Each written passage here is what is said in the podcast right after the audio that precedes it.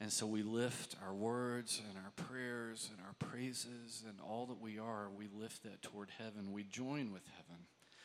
And we attempt to sing with the angels and the saints um, as they sing around the throne. Even now, we attempt to join in that and just lift you up uh, for who you are. May you look down and smile on our attempt to just worship you and praise you and call you for who you are, our God. And we pray all this in our Savior's name, Jesus Christ. Amen. Amen. You can have a seat.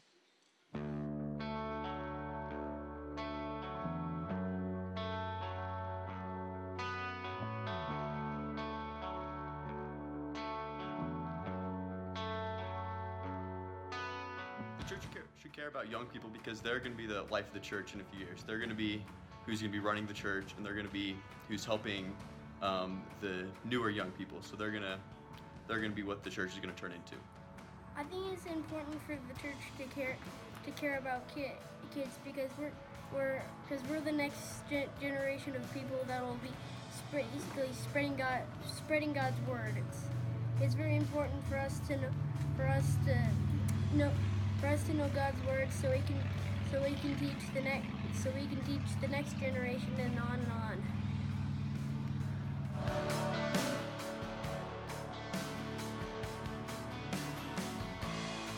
I think just really taking the time to listen to our thoughts and feelings and opinions about the church and just really taking those to heart. Colors flash across the sky.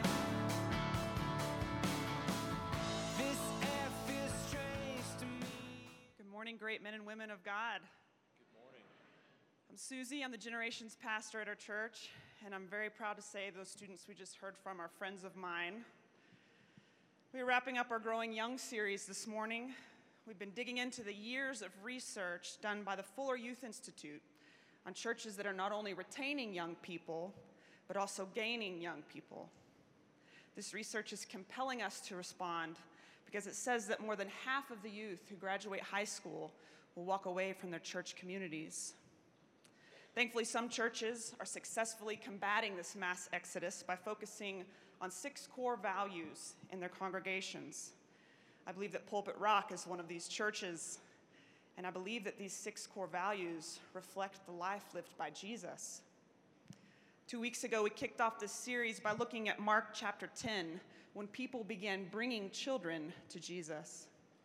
And he didn't shoo them away so he could go about his father's business. He scooped them all up, he laid his hands on them, and he blessed them. And he told the adults around him, I am about my father's business.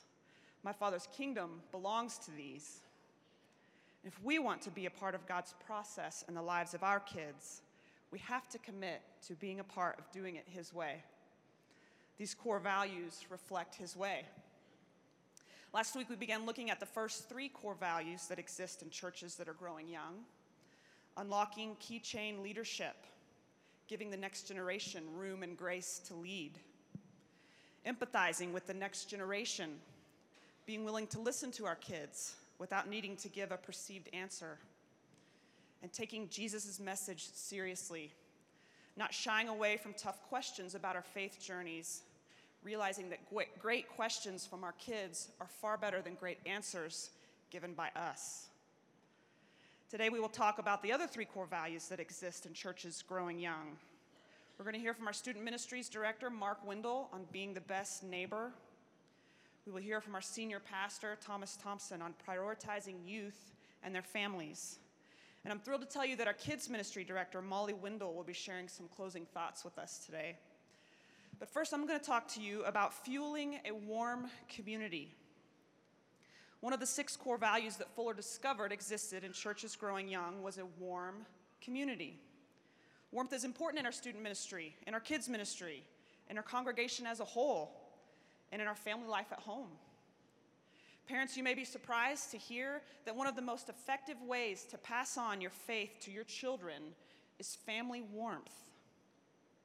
In Fuller's comprehensive study of relational dynamics in more than 300 families spanning 35 years, family warmth was more correlated with the transmission of faith than any other relational factor.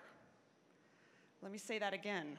The level of warmth in a family was more important in transferring faith from one generation to the next than any other factor. Now, as a parent, I'm thinking, well, gosh, the most effective way for me to pass my faith on to my kids is for me to teach them about it, model it, make sure they're in church. Turns out, family warmth is the most effective way for me to pass on my faith to my kids. And it's the same for the church family. But here's the catch parents and adults are not the best judge of warmth in our families and congregations, as is true with so many aspects of family and church life. This study found that it is our child's perception of closeness that matters more than our own perception of closeness. In other words, how our children and teenagers feel about our relationship with them is more important than how we feel. Now, young people are likely to be more strict in grading our level of warmth, but their grade counts more than ours. Warm is the new cool, right? Thanks for that. When I got my hands on this research a year ago, this rattled me a little bit. At that time, I had just been put in charge of the student ministry, and I was thinking, isn't that what the youth group is supposed to be? The cool program of the church? Isn't that how you reach teenagers? Well, I do think that's how you reach teenagers, but I don't think that's how you lead them on their journey of faith. And I'll confess to you, we as a youth group were a mile wide and an inch deep. I said, God, you've got to help me with this. And God's answer came in the form of a big bearded man sitting right over here, Mark Wendell, who is probably, yeah, let's hear it for him. The students are here for you today, Mark.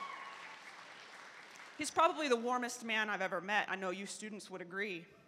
Uh, we're going to hear from him in a minute. But about a year ago, Mark and I began focusing more on the level of warmth in our youth group and less on the level of cool in our youth programs. And you know what we began hearing? Things like, this youth group feels like it's my youth group now. It seems like every kid is the cool kid these days. I feel like I belong here. I now oversee both the student ministry and the kids ministry at our church, and I was ecstatic to bring on Molly Wendell as our kids ministry director. Molly and I are also focusing on the level of warmth in our kids programs. This is catching on. The Fuller Youth Institute said, We had a hunch at the start of our research that authentic community would be important to young people in your church and neighborhood. But we were surprised by how much of growing young is influenced by whether or not congregations are warm and accepting. And the warmth young people seek isn't usually clean and tidy either. We should be okay with that because family isn't neat and tidy, it's messy. And messy is a good word to describe what young people want from a congregation. This is good news for us, Pulpit Rock. We do messy well. Our young people want to share in our messiness.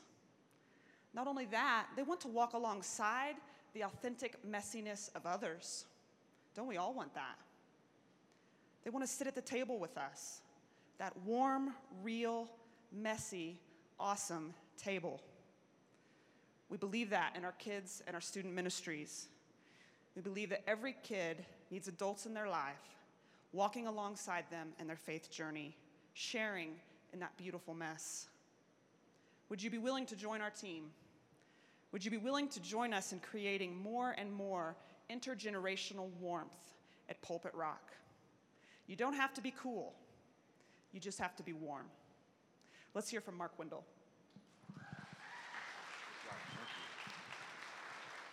It is, um, it's no mystery that Susie talked the most about being messy, and then I got to come talk. Like, it's a natural transition. And what a treasure, a treat. It is humbling and honoring to be handed this baton of a microphone this morning, speaking up and wrapping up this series of Growing Young. Uh, Sons of Light and Daughters of Day, good morning. I miss you. 56, good morning. Well said.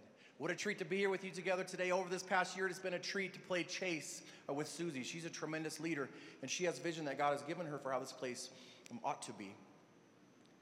And boy, it is always, it will always be a privilege uh, to share any platform with Thomas Thompson. He is my pastor. He is my senior pastor. And whether he likes it or not or realizes it or not, Thomas is a hero of my personal faith.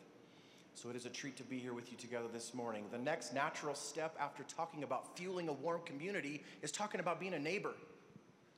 It's a beautiful day in the neighborhood. Now, empowering our young people, certainly, but all of us together as an adult in the congregation of Pulpit Rock Church, is this empowerment piece of being a neighbor. Not just being a neighbor, not even a good neighbor. Let's be the very best neighbors that we can possibly be. How can we be the best neighbors in the world that needs neighboring more than ever? Now, let's clarify the neighborhood. The, world and culture we're empowering all of us together, each other to go reach. The world is what's going on out there. Outside of this church is 164 walls. Most buildings have four walls. I have no, this, this, this church building has infinite numbers of walls. Mark, I still don't know how many edges this church has. Every time I leave the office, I find a room that I've never seen before. The world is what goes on out there, outside of our ordinary. But culture's different, isn't it? If there's one big world out there, how many different cultures exist in that world? Lots of them, countless. I dare not say infinite because that's a weird number. The world is out there, but the culture you know, we know, is the beliefs, the customs, the arts, the symbols, the words, the art, the fashion, the ethnic and gender identity, the sexual identity of a particular society, group, place, or a time. Thomas, yesterday, while leading a general session at our Pulpit Rock Church leadership huddle, there were several hundred people here. Man, it was a great day. What a great day to pour into each other as leaders at Pulpit Rock. He said, You know what culture is? It's just the heartbeat, it's the operation of your organization. That's culture. So while we live in one big world, there are many, many different cultures. I want to encourage you folks together that Pulpit Rock is working feverishly to speak with one unified voice and is seriously committed to cultural training. Let's do a quick training exercise together. Everybody take your left hand and put it right up near your chin. Good job, 56. Here we go. Now take your right hand and keep it down here near your tummy. Anytime I were to go out into the neighborhood, out into the world, to be a neighbor in different cultures, most of us, when we go out to neighbor, we think we're up here. When I went to Haiti, I thought I was up here. Now, socioeconomically, financially, I probably was up here. That's not really what we're talking about. I wanted to encourage our high schoolers when you go work with neighborhood kids at Mitchell High School, we probably think that we're up here. And we think that those that we're going to go neighbor with are down here. But if we're really going to do this right and we're going to be the very best of neighbors, we will realize that we're all poor and we're all powerless, right? Because poverty is born out of a broken relationship with God, it's born out of sin. So, how many of us in the room are poor and powerless? All of us together. So, when we go neighbor, and we learn how to be the best neighbors. What, if we can train and we can be the best neighbors, what will happen to these two hands? They will become the same. Could we be the best neighbors and realize that I am like them because I am broken? I am a jar of clay. Let's learn how to be the best neighbors. I want to show you a picture full of neighbors. Now, these are neighbors from Pulpit Rock who we're encouraging to be the best neighbors to go out into the world, into these different cultures, and be best, the very best of neighbors. Just study the picture for a moment. I love the picture. It's full of vibrant pictures, uh, colors, people's faces. This is in the parking lot at Mitchell High School. You'll recognize some Shories, You'll recognize some Tynans. There's a Rug. Go big old Braden Whitmarsh back there. I love that his head's popping up above the rest, and it should, because you know what? It took 30 seconds for Braden to plug in with those kids. He's such a natural. He was learning how to be the best neighbor, working with neighborhood children at Mitchell High School. Now look at the neighbors that are over there. There's Ephraim. Joaquin's hiding in the back with Demetrius. There's Victor down front shooting us some kind of symbol. I don't know what he's doing. There's Brayton and DeMonte. These are beautiful, wonderful children. Tayshawn sticking his face up in the back there. These are neighboring experiences that we're trying to empower these young people to go get and maximize to learn how to be better servants and neighbors. I'm so proud of these young people who will go, go, go, learning to be the best neighbors. I love that picture. It is an absolute favorite. Four quick things. Here we go. The very best neighbors ask the question Who are my neighbors? Now, we're talking about Pulpit Rock Church. We're raising up neighbors to go out into the neighborhood. We're talking about students who serve at Thursday Serve Day. We're talking about just yesterday, we got the results of uh, kindergarten through the fifth grade age children who were encouraged could you raise $139.14 Because Psalm 139:14 says, You are fearfully and wonderfully made. That was the challenge. $184.80, and two chapsticks later, they raise the funds. Children are being empowered to be the very best neighbors. We have a Awana children who are raising money while rocking in rocking chairs to raise money for programs in local uh, senior homes and retirement homes. We have sports camp campers who are raising money for those kids at Mitchell High School. They are leading the way. They're being encouraged to lead the. They're being pushed to the front of the line. And we always, on a, we always have work teams of adults here who are helping deployed military families through work projects at their homes. But who are our neighbors we're sending them? The Bible talks about Jerusalem, Judea, Samaria, the uttermost parts of the earth. During this time of year, one of our greatest challenges, back to school season, is getting our students and children to realize who their neighbors are that they will go neighbor. We're talking about hurting siblings. We're talking about distracted parents. We're talking about people that these students share locker space with. Can they see the boy sitting at the end of the lunch table all by himself? Will they go talk to the girl who sat on the bus for the 50th day in a row? Church, I'm calling it out. We have an epidemic cluster of death by suicide of teenagers in El Paso County. Let's neighbor, let's be the best neighbors. The time for that is up. Let's empower these young people to be the best of neighbors, asking, Who are my neighbors? They not only ask, but they do. We've been beating the drum. The mantra, the call for over a year in student ministry has been stop talking about it and start doing it. James 1, James 122 says, Don't just hear, but be a doer of the word. It's time to go and do and stop talking about it. We will know our neighbors by going and doing. The best neighbors ask, the best neighbors do. The best neighbors are hospitable, but we're honoring what's good. In the world, sometime let's confess together. Is it difficult to see what's good and beautiful? Sometimes it's hard because we are constantly inundated with negative things. Our teenagers, our children now, by the push of a button on their phones, have eternal, constant access to negative imagery and messaging. Let's focus on what's good and beautiful. We are for.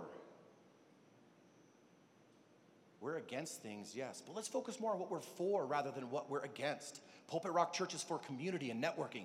We're about belonging. We are for restoration. We are for us. We are for redemption. And we are for the future.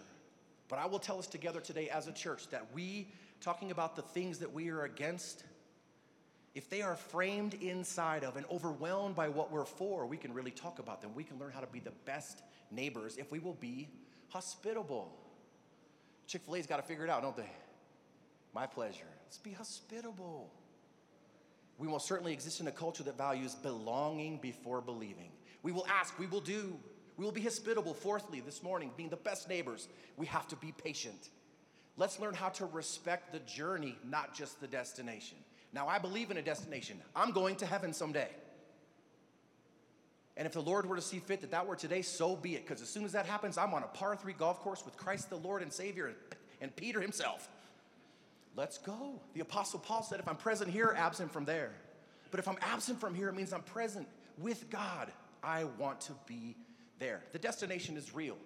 But let's respect the journey about some different destinations today.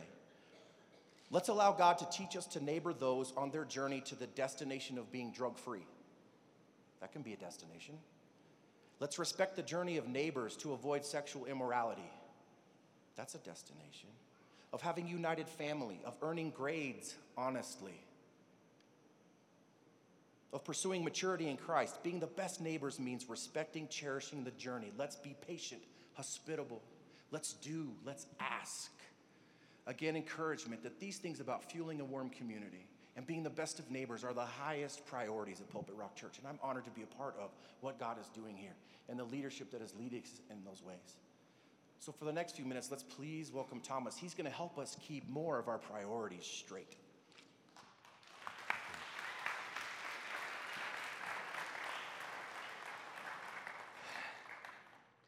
Uh, every time I hear Mark speak about the church, I get excited and I think, I want to go to that church. And I'm like, oh, yeah, I do. And I'm also so thankful, Susie, that you said warm is the new cool. You don't know the pressure I face to be cool. I mean, I, I, really, it's hard for me to be cool all the time, and you're saying I can tone it down. That's awesome. So good. Hey, we have been uh, drilling into a passage of Scripture the last three weeks. Susie mentioned it. I want to return there one last time because I want to bring something out for us, and it's this Mark chapter 10. People brought children to Jesus for him to touch them. That meant he would bless them. People were saying, I want my kids to be healthy. I want my kids to be happy. I want them to be successful. I want them to love God. Let's take them to this religious man. Let's take them to this rabbi, and, and maybe his blessing would give them some kind of power and protection. And they were bringing their kids to Jesus, and the disciples did what? What did the disciples do? Reprimanded them. Don't do that. Now, here's what's bothered me about this verse over the last three weeks. Honestly, what kind of knucklehead would do that? Seriously. Have you ever heard of an adult who said, I don't want kids to come to Jesus? Like, that seems so foreign to us. But we need to understand something about the culture that was happening here. Back in this day with Jesus, children were just pre adults. What they thought didn't matter. What they felt didn't matter. You know what mattered? What grown ups thought. Grown ups know best. Grown ups know what they should do. And so, kids, they, they shouldn't be seen or heard. Keep them quiet, keep them out of the way. Now, when they grow up, when they finally become interesting, when they can carry a conversation or maybe carry some wood, then we'll talk to them. But until then, keep them away, go away because the grown ups are talking. It's very much like you described, Mark. It was this kind of culture. Adults were like, well, we're here, and, and someday we'll pour into them, but for right now, let's focus on us. What did Jesus think about that? But Jesus was what? That's a powerful emotion to describe Jesus Christ. Think about all the things he saw in his life. And today it says he was angry. He said to them, Let the children come to me, don't stop them. Why was Jesus angry? Jesus was angry at people who thought that kids didn't matter. Jesus was angry at people who thought that what kids thought or what kids felt wasn't important. And so, in this very shocking act, he reprioritized the community to put the kids up front, ahead of the adults. Now, get this. I mean, this is very revolutionary. Here's all these adults standing around. The kids run in, and the, the, the disciples push them back. And Jesus says, No, I'm going to take the kids and I'm going to move them to the front of the line. Adults, you go to the back of the line. And every adult there was like, What? This is one of the ways we see the inherent unfairness of Jesus. Jesus is unfair. He always seems to prefer those on the margins to those who know everything. He seems to prefer those with simple faith to those who seem to have complicated ministry strategies. He has a bias and a preference for a church and a group that would be vibrant because of its welcoming culture and its over investment in the lives of young people. So I just want you to hear something today as we're thinking about this series, and it's something I believe, and it's this. Theologically, we are on solid ground when we prioritize young people everywhere at Pulpit Rock. What does that look like? What would it look like if our church took the same approach to kids that Jesus did? If we said we're going to put the children up front, it would mean a couple things. At first, it would mean this it would mean we'd start asking a question. This question would be a question we ask in everything we do. Whether it's our Sunday morning services, whether it's a mission trip, whether it's our city involvement, whether it is Bible study or children's ministry or outreach, we would ask this question How can young people participate and lead in this? How can young people participate and lead in this? Now, we don't ask this question to get kids to come to our things. We're asking this to invite kids and young people to lead with us? This is an important question. I want you to read that with me. How can you, out loud, sorry, I didn't say that. How can young people participate and lead in this? Our young people are ready to explore their gifts, they're ready, they have a voice. One of the things over the last year uh, that Jessica and I realized as parents is what you said, Susie. We, we thought we were doing a good job of always telling our kids what we were going to do. And we're realizing now we don't always ask them to be involved. We tell them what we're going to do. And they have great ideas when we're learning to do that. So I want you to think for a second what are you involved in here at Pulpit Rock? Do you teach a class? Do you serve in a ministry? Do you stand at a door? Do you lead out in some missions? Are you going out into our city? This is a great question to ask. What would it look like for me to invite young people into this? Get their opinions, their ideas, their energy. There's a second question I think that arises out of this because we're not just prioritizing children. We're actually, when we put those kids up front, remember, these kids weren't just running loose on the streets, parents were bringing their kids. And so we're prioritizing families. I tell you this parenting is one of the loneliest jobs on the planet. No one tells you that when you decide to have kids. They all like, oh, it's going to be great. And later you're like, no one told me. Have you guys come to find that parenting can be lonely? Over last year, we have some we, we have fantastic kids, and I'm gonna let you know a secret today. Kids, if you're in this room, I'm gonna tell you a secret about your parents. Are you ready? We don't know what we're doing. Did you guys figure that out? We you think we know what we're doing, right? We don't know what we're doing. Yes. You did know that? Good. Whereas kids, that is. That's awesome that you know that. Jessica and I, over the last year, we've been praying over the last couple months. We said, man, we got to find another couple in this church a little older down the road uh, just because we're, we feel so alone. We don't know what we're doing. And I, sometimes I just want to hear another parent say, You're not alone. You're not crazy. This too shall pass. When parents are in a crisis, where do they turn for help? Hey Siri, what do I do when my kid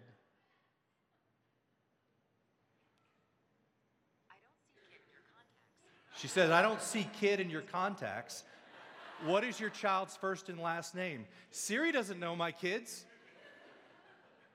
But I tell you what, have you parents ever done that in the last 12 months? Have you gone online looking for some kind of help?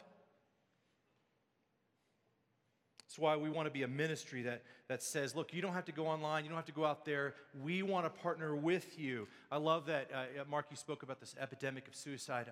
Our, our, our, parents' ministry, our adult swim ministry, had an event a few months ago where we invited some experts, experts to come in and say, here's what's going on, here are things that you can be aware of. We got to ask questions because all of us are concerned and we don't know where to turn. Prioritizing families means we're always asking this question. Here's that second question how can we help parents not parent alone?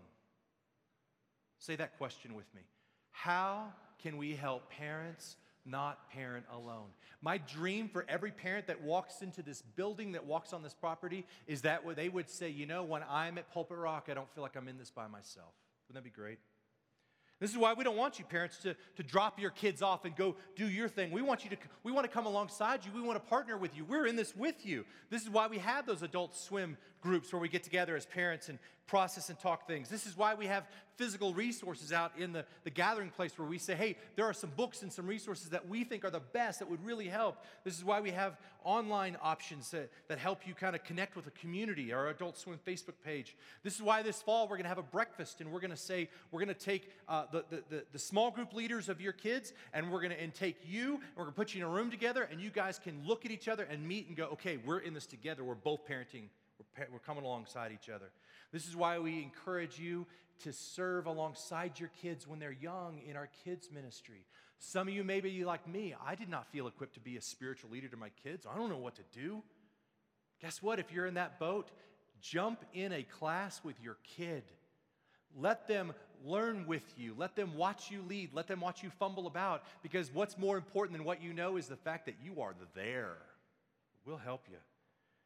Here's the thing a church that confines the involvement of young people to their youth group or kids' ministry, you guys go to the back, adults are going to stay up here, are going to be a church that won't have young people or emerging adults stick around.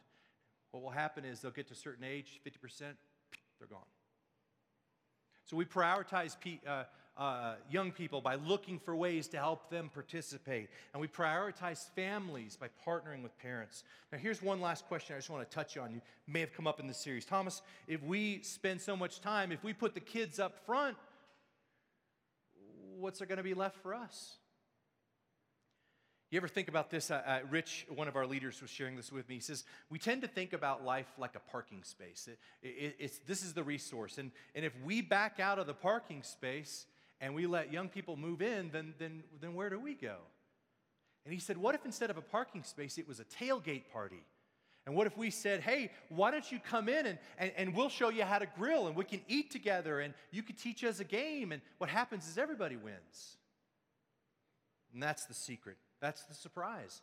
When churches say we want to grow young, we want to put the kids in the front, all generations benefit. When you give young people a bigger part of the pie, you know what happens to the pie? It gets bigger. And here's where we see that happen in Scripture. Look, this is amazing. Jesus goes on, and these guys are wondering, like you're wondering, why in the world did you put the kids up front? We're important. What, what are you doing with this? And Jesus said, Here's why I just did that because the kingdom of God belongs to people like these kids. And I'm telling you the truth anyone who doesn't receive the kingdom of God like a child will what? Never get into it. Now, this is something for us. Jesus has just moved from a command to welcome children to a command to become like a child. We are always telling kids, why don't you grow up? Why don't you grow up? And here in Mark, Jesus is telling adults, why don't you grow young? Otherwise, you won't get the kingdom. To receive the kingdom, we have to rediscover what it means to be a kid, to play, to trust, to love, to share, to be open when we've been hurt, to listen, to grow. And so, this is the, the sweet surprise. When we prioritize young people, we grow young too. They can teach us how to enter the kingdom. So, great men and women of God, may we be a church who sees kids and scoops them up and doesn't shoo them away. May we respond to the next generation the way that Jesus did that day. And he hugged them, laid his hands upon them, and blessed them. I want us to be that kind of church. Now, I'm not advocating that you walk out of this room and start grabbing kids. Hey, don't do that. Please, really, like, don't do that. What would it look like for us to do that? It would mean we smile when we see kids. We stop and we learn a name. We listen to a story. We get inspired by their energy and ideas. Sometimes the kids in church and they are doing something, we're like, oh, and I, I want to be like, wow, there's life and energy. Someone's moving. That's great. This means we ask kids and students, well, what do you think we should do? It means we encourage parents, you're not alone. And most of all, it means we receive the kingdom as we are filled with hope about the future of the church. And I don't know about you, but everywhere I look out there, the message I'm receiving is that Christianity is shrinking, the church is shrinking, we're under attack, blah, blah, blah, blah, we're not going to last. And I want to tell you the reports of our demise have been greatly exaggerated. This kingdom is going forward because we got kids leading the way. May we grow young with them. Would you welcome Molly Wendell to share with us?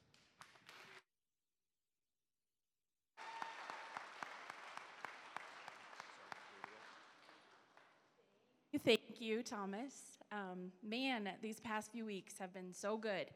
Um, and I'm excited to be up here as we start to wrap things up. Uh, when we sat down as a generations team uh, a while back, as we started to look through this growing young content and really dig into the research, uh, a video clip immediately came to mind. Um, it's from one of my favorite TV shows. I have lots of those. But this one's from Parenthood. Um, and I knew I wanted to share it with my team, and we watched it and loved it because it so perfectly captures the behaviors of growing young. And so we're going to share it with you guys this morning. All you need to know as you watch um, is young Victor is about to be adopted into the Braverman family. Let's take a look. Come in. Hi, Your Honor. We have, uh, Hi, we have uh, Yes, yes, come on in. Braverman. Great. All right, yes, I, there's actually This quite is a, Salsa. He's a lizard. this'll take a while. That's a good idea. Just uh, okay, all right, come on in. Come in, please, come in. Okay, close the door. Okay, everyone, please, hello, everyone, please. All right, welcome. Thank you. All right, uh, so Joel and Julia Graham. yes. Yeah, hi. That's yes. So now you understand that by signing this adoption agreement form, you agree to uh, take care of Victor as your own legal child, right? To provide for his health, his welfare, his educational needs. We do. Yes, Your Honor. Okay. Victor, do you understand? Do you agree to this adoption? Yeah. Okay, then. All right, well, then, unless anyone has anything to add, I'm ready to make it official. Your Honor, Yes, if I sir. may. May. as grandparents, my wife Camille and myself will do the best we can to uh, to give Victor what we've given our own children, which is our undying love and support. And also being a baseball aficionado, uh, I would like to teach him the art of fielding the hot grounder. Okay. But hey, that can wait till later. And Uh, Your Honor, I'm sorry if, if I may. I'm Adam Braverman. I'm Zeke and Camille's oldest son, and I promise to be your uncle. Listen, your, your Aunt Christine and I are no substitute for your stellar parents, but we promise to be there for you no matter what. You can always come to me, Victor, if you need help, and I promise I won't rat you out to your mom. I can give you dating advice. And then I can help repair the terrible damage that her What is dating this? advice What- does. Okay, I, well- am willing to teach you how to ride a motorcycle and play an instrument. Oh, Your girl troubles cool. will vanish immediately once, once you know those two things. And you can come to my house anytime. We can play Xbox and you can sleep over and stuff. Now that you're adopted, you can officially hold my lizards. Okay. I promise to love you, buddy. Yeah. No matter what. Me too. Okay. Okay. It's quite a family you're coming into. All right, on this day, January 24, 2013, Joel and Julia Graham have officially adopted Victor Graham. You're now legally their child. You have all the rights of any natural child. Okay. I will hereby sign this order confirming the adoption. All right.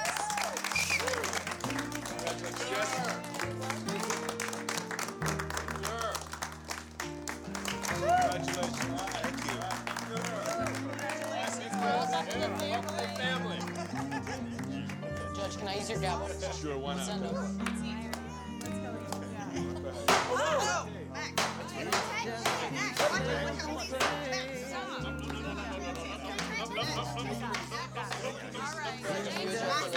Great. Okay. Can Max and I go to the vending machine? Yeah, you bet, buddy. Thanks, Mom. Let's go. Thank you so much. Thank you. Sorry.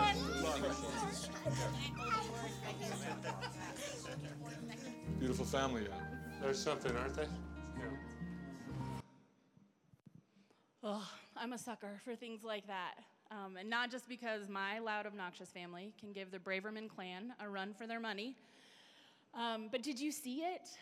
The beautiful, messy, loud chaos of family. They were all there mom and dad, grandma, grandpa, cousins, friends, even a lizard named Salsa. They were all there and they each spoke to how they will love Victor, how they will welcome him in, what they would bring to the table. Baseball lessons and Xbox games and dating advice, a listening ear, unending love and support. That's it, church. That's what we've been talking about with one another these past few weeks. That's what we're striving to create here at Pulpit Rock. And there is a role for each of us in that, in the lives of our kids and students. No matter your age or your talents or your skills, it's so easy for us to feel like, well, that's not me. I'm not called to do that. I'm not qualified. I'm not equipped to do that. But that seat at the table with our next generation is reserved for you by Jesus. He's the one who's called us to be there, He's the one who will equip us. This next generation is yearning to be welcomed in, to be empathized with, to be handed those keys, to be empowered. All we have to do is pull up a chair and engage. If you've been sitting here today or the last few weeks thinking, yes, that's me, I want to be the one who welcomes in the next generation, to rock the baby or play silly games with seven year olds, or to really dig deep with our students in some of life's messiness, then I urge you, I encourage you to fill out one of these cards. Get us your information. We are excited, we are thrilled to partner with you as we seek to make PRC growing young. As we end, I'm actually going to call Susie and Thomas back over here. Um, and I'm going to invite our student ministry students, our 56ers. I know we've got, I'm sure, a ton of little kiddos who are out there trying to be quiet. If you guys could just move forward, get out of your seats and come on up. If you, in fact, if you serve with any of those groups, will you come as well? We're going to just spend some time in praying over our next generation. Come on, kiddos. In fact, let's, let's give them a hand. Get them out of their seats.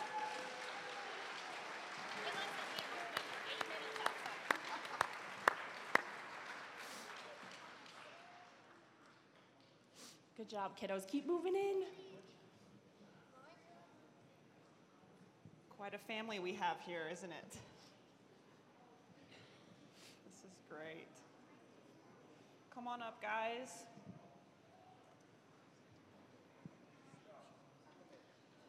Church, we're going to close in prayer. Thomas and I are going to pray. Um, I'm going to ask you to stand, if you would, to pray with us. And as they're filing up here to the front, um, as we pray, would you maybe just focus in on a group of kids, one kid, a leader, a group of leaders? Um, as we pray, just focus your prayers in on them. And um, we're going to close out this awesome series with just some blessing on this next generation. All right. Please join me in prayer. God, we thank you for these kids of ours, these sons of light and these daughters of day. We recognize that they aren't the church someday, they are the church today. And for some reason, you have entrusted them to us. You've brought them to our table. I believe that's because you love us and you give us good things. We are humbled that you invite us into your process of shaping their lives and their faith. I thank you for the way you use them in my life to mold me. We pray your spirit would guide this next generation's steps, their thoughts, and their hearts as they seek to follow you. I pray a special blessing over the adults you have brought to the ministries that serve these kids. Our volunteers are your hands and feet. I pray they are encouraged at the difference they are making in the lives of your kingdom. Would you continue to guide our adult leaders into those divine interactions? Bless them, God, as they pour themselves out for your sake. And Lord, I'm, I'm humbled as I realize that 69 years ago, a group of men and women got together. They were driven by a passion to start a church, a church that would put kids up front. And for all these decades, there have been faithful men and women and faithful students continuing to pass that baton off again and again. And now we get to hold it for a while. Thank you. May we be faithful in what you've called us to do. May we grow young so we can receive the kingdom, so that we can share the kingdom with others. Lord, you know some of our needs that we have in this church. As a family, we got some holes to fill. We got some, some opportunities to love on kids. And I just pray that you would be the one, Holy Spirit. You speak to hearts, you call out men and women. And I pray especially today, you call out someone who goes, I am scared to death, and I don't think I could do that in a million years, but I'll go. You say, I'll move. Thank you, Lord, for our part in this journey. In Christ's name we pray and we agree. Amen. Amen. Well, hey, we're going